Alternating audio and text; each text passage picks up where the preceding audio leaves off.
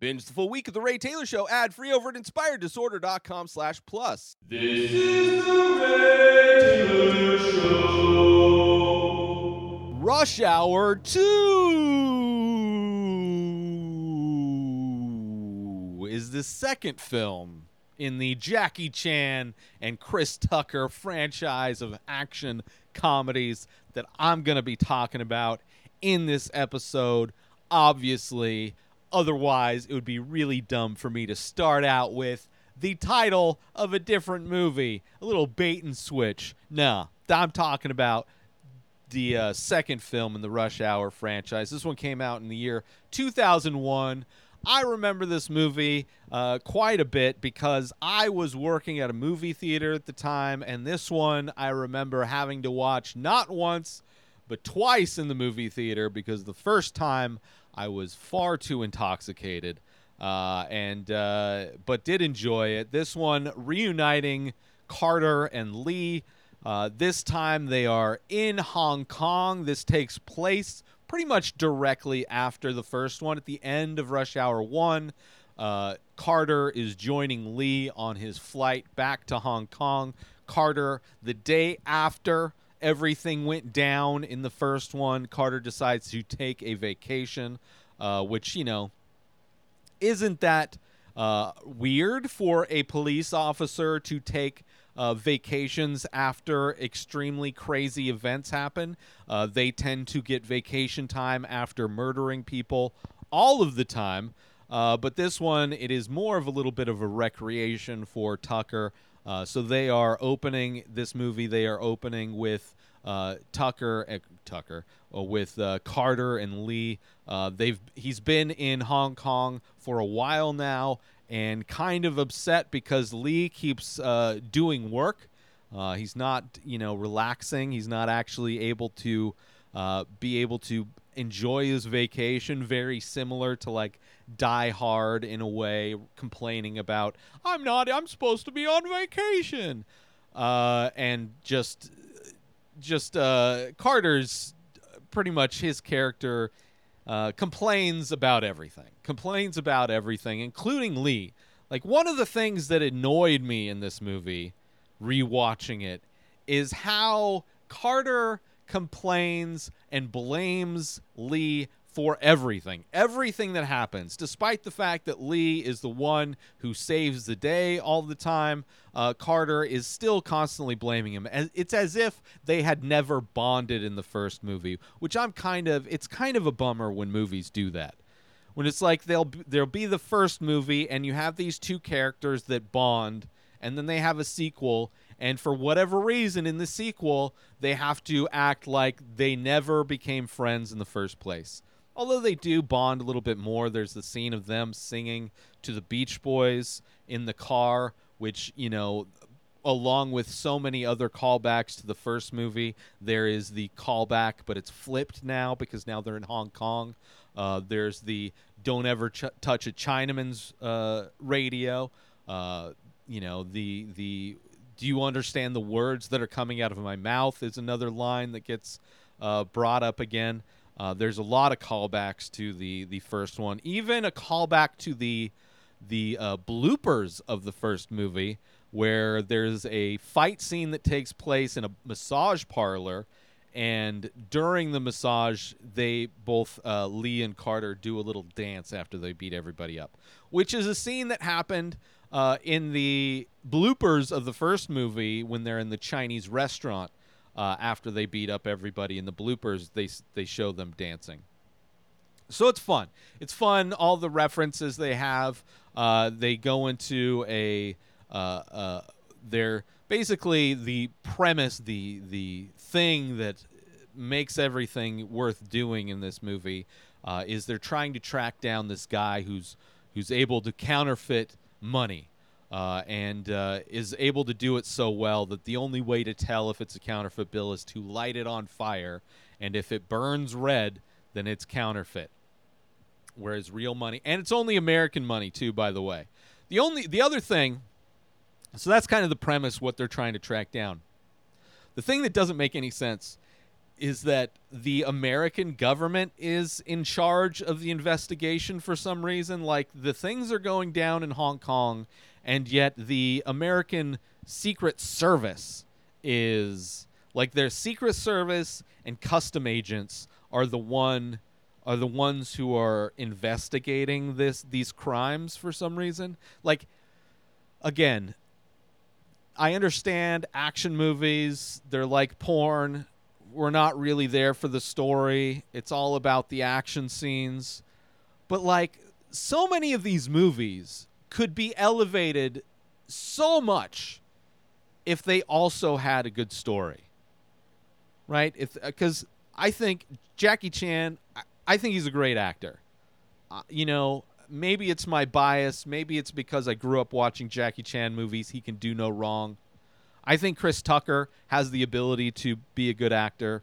You know, obviously it's the script in this in these movies that it's like they don't really care about what's bringing these guys into trouble. It's all about setting up scenarios for them to fight uh, and for action set pieces to happen, which along with the first movie, along with every Jackie Chan movie, there's great action scenes. You get to see Jackie Chan effortlessly beat up multiple people.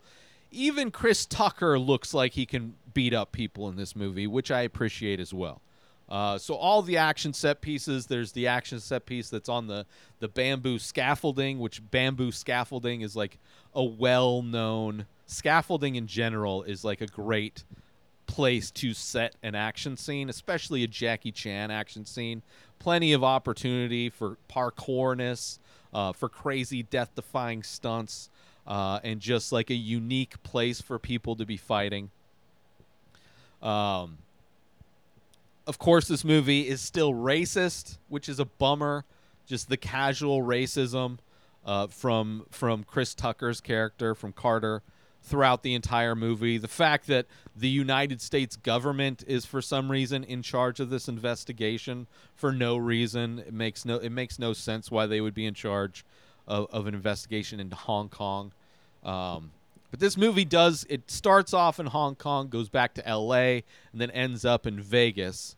Uh, so I guess, you know, it's as far as to make the story work, it makes sense that they, that the U S government would be involved, and it's, they're counterfeiting American currency. So I guess, you know, these things. And now a quick word from our sponsor. Now you can wear The Many Faces, original art by Ray Taylor. Select pieces from the ongoing series of abstract ink paintings. All products made with high-quality materials, made right here in the U S A. Go to inspired disorder dot com slash T M F merch to browse the entire collection and save yourself an extra ten percent when you check out by using coupon code R T S T M F. So once again, go to inspired disorder dot com slash T M F merch and save ten percent when you use coupon code R T S T M F. And now back to our show. The casino in the Vegas thing is the Red Dragon, but it's owned by an old white guy.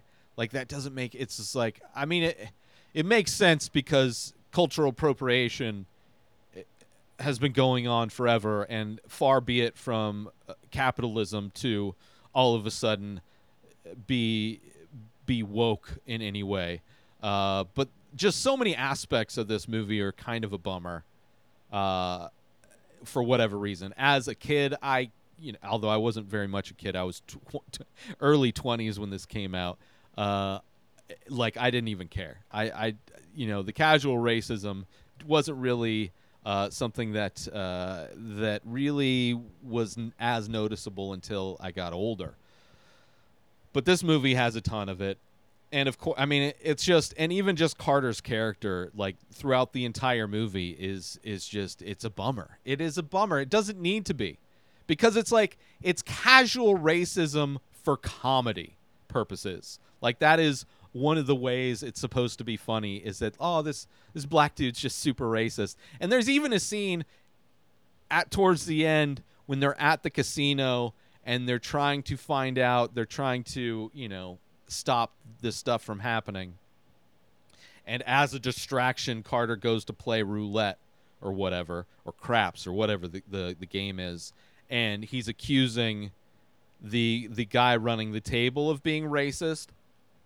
You know, which which is kind of it, it's a table, it's a high roller table where it's fifty thousand dollars minimum buy-in and or five yeah fifty thousand dollars minimum. He puts one hundred thousand dollars down and he's angry that he's only given one, five hundred dollars chips instead of one thousand dollars chips. First off, you're not it's a five fifty thousand dollars minimum and you barely put you put double that.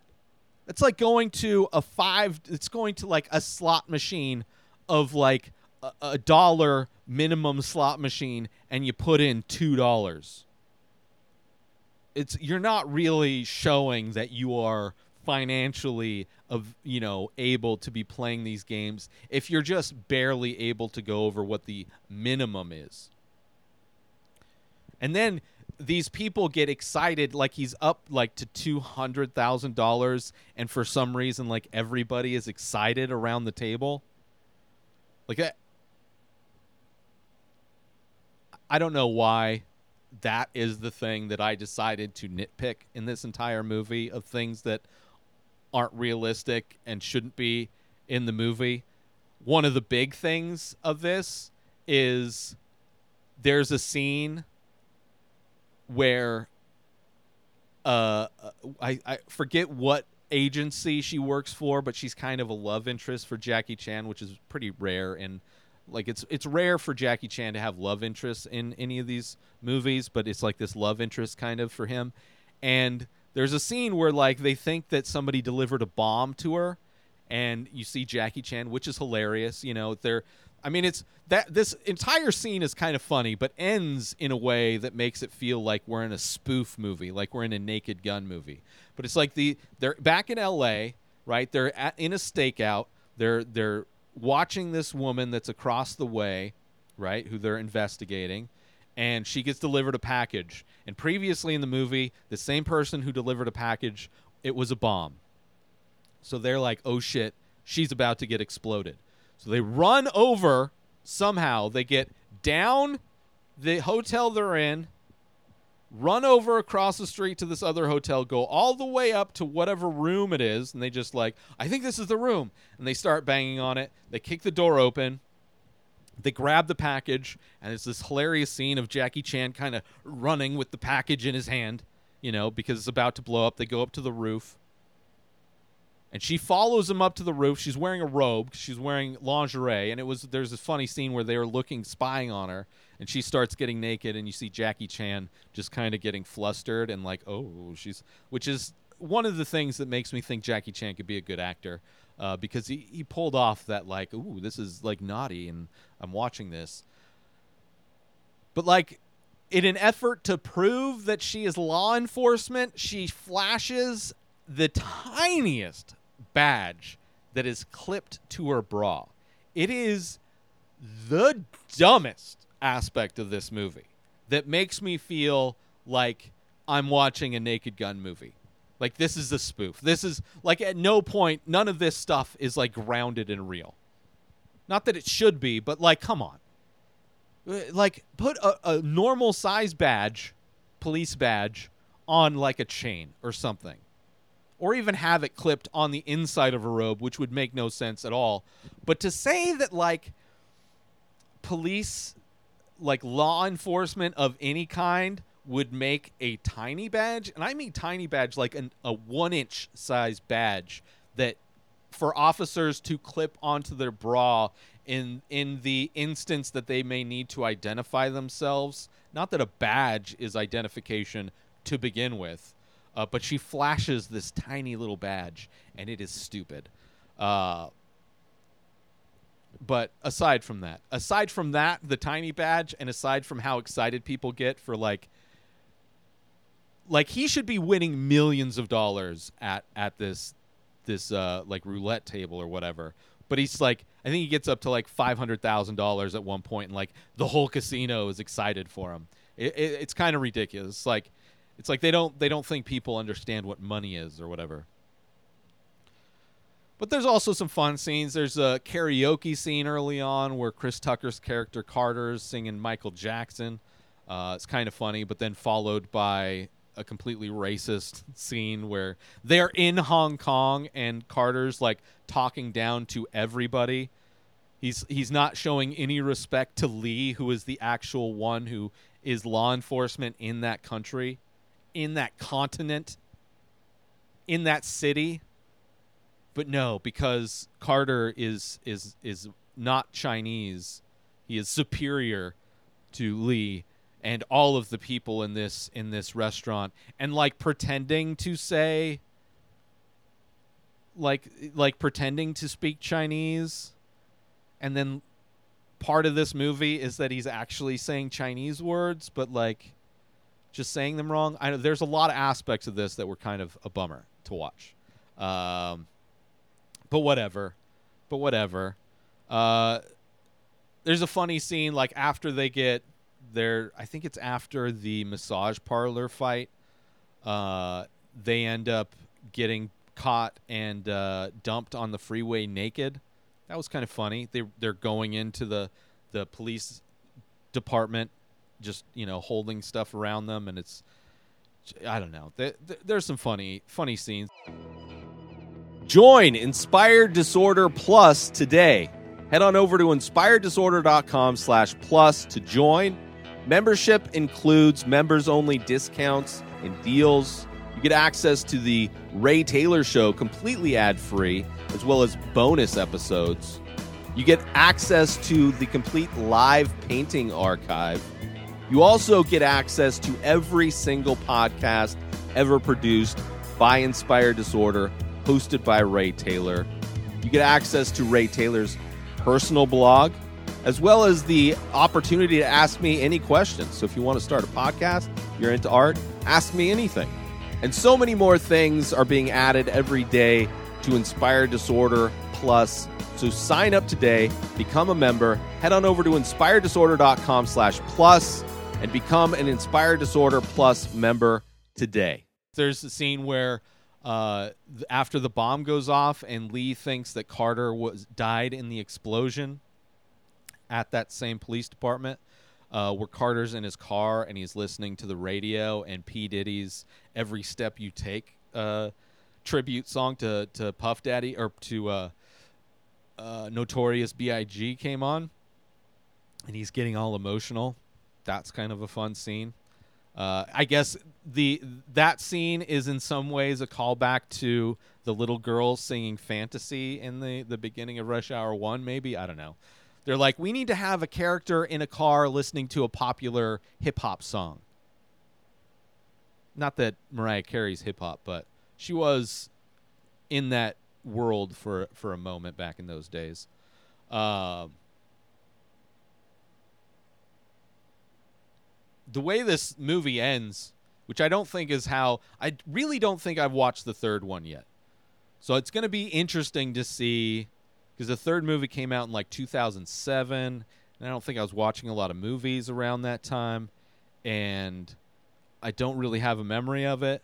But the way this one ends, they're going to, after the mission's over or whatever, uh, they decide they're going to go to uh, New York because, you know, Lee's never see, never been to a, a basketball game at Madison Square Garden, which there's a funny blooper at the end of the movie where he keeps trying to say Madison Square Garden. Um, so they decide to both go on a vacation there. Uh, and there's like this love interest. So I don't know if that love interest sticks around for the third one either. Um, but yeah, it's overall still fun. You know, there's the casino fight scenes. There's the scene where Jackie Chan has the bomb put in his mouth. And then the, the evil uh, martial arts woman, bad guy, is you know threatening to blow it up. Uh, there's the the the female fight. The the the agent that has the tiny little badge is fighting the the bad guy woman that's uh, been bombing people. So it's funny. That there's some int- there's some fun cameos. You have uh, Don Cheadle is in this movie uh, and fights Jackie Chan, which I thought was awesome. So good, so good, uh, and it's just you know a very small part. I don't even think Don Cheadle's like uncredited in the movie, uh, which he. It's surprising how many movies Don Cheadle is uncredited in. Uh, and there's also Jeremy Piven plays like uh, this like fashion gay fashion guy when they're in Vegas and they're looking to get get all suited up for the grand opening of this casino. Uh, so some fun cameos, you know. Don Cheadle fighting Jackie Chan is probably the most the the best kind of scene in this, where they're they're like evenly matched and they both trained from the same family of people. Just one was a brother that came to America and trained in the Bronx, and the other one was stay, still in China. So that was kind of fun. That was a fun scene. Uh, but other than that, you know, overall a fun movie. Uh, I'm kind of interested to see, one, how much casual racism is in the third one, but then also going back and to revisit the uh, the Shanghai Noon and Shanghai Nights movie that uh, Jackie Chan did with Owen Wilson, uh, to see if there's the same kind of casual racism in that one as well. Uh, I don't rem- like I don't remember it being that, and uh, you know. So we'll see. We'll see if, if my opinion's changed on those movies. Um, but uh, I'm I am excited to see the third one. I think the third one I saw takes place in Paris. Uh, so it's not. Maybe it starts in New York and then they go to Paris. But we'll see. We'll see if it takes place right after the events of this one or not. Uh, but it is weird that like after these big cases are done, like they just they go on a vacation. That's like how each one of these end. And there's like a scene where they're ordering food on an airplane. It's kind of, it's, it's weird how they, which so many sequels do this, where they, they use the first movie as a template for the second movie. No, no franchise does it as egregiously as the Hangover franchise, which I've never seen the third movie of that franchise either. But the first movie and the second movie are basically the exact same movie. Like the second movie of Hangover is like beat for beat the first movie, just set in a different location. Um, maybe I'll go through that franchise next. But uh, it'll definitely be a franchise that I talk a lot of shit about. But, again, Jackie Chan is the best. And, it like, I like Chris Tucker as the guy that he's teamed up with. I like Chris. I think Chris Tucker's funny. I think they're able to make Chris Tucker look like he can actually fight.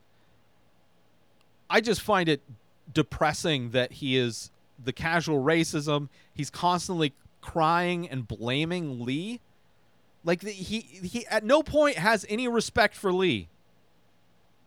Despite the fact they're in his hometown, they're in his country. He has zero respect for him. It's a bummer. It's a bummer what they did with that character. Uh, so hopefully the third movie, there's some more respect paid. Because it's like Lee is doing all of this stuff. Like it's very rare that Carter saves Lee. Uh, but anyway, Rush Hour two. Check it out. It's fun. It's fun. It's not the greatest, but it's fun. New episodes of The Ray Taylor Show come out every single day. Subscribe on YouTube and everywhere our podcasts are found. Binge the full week over at inspired disorder dot com slash plus.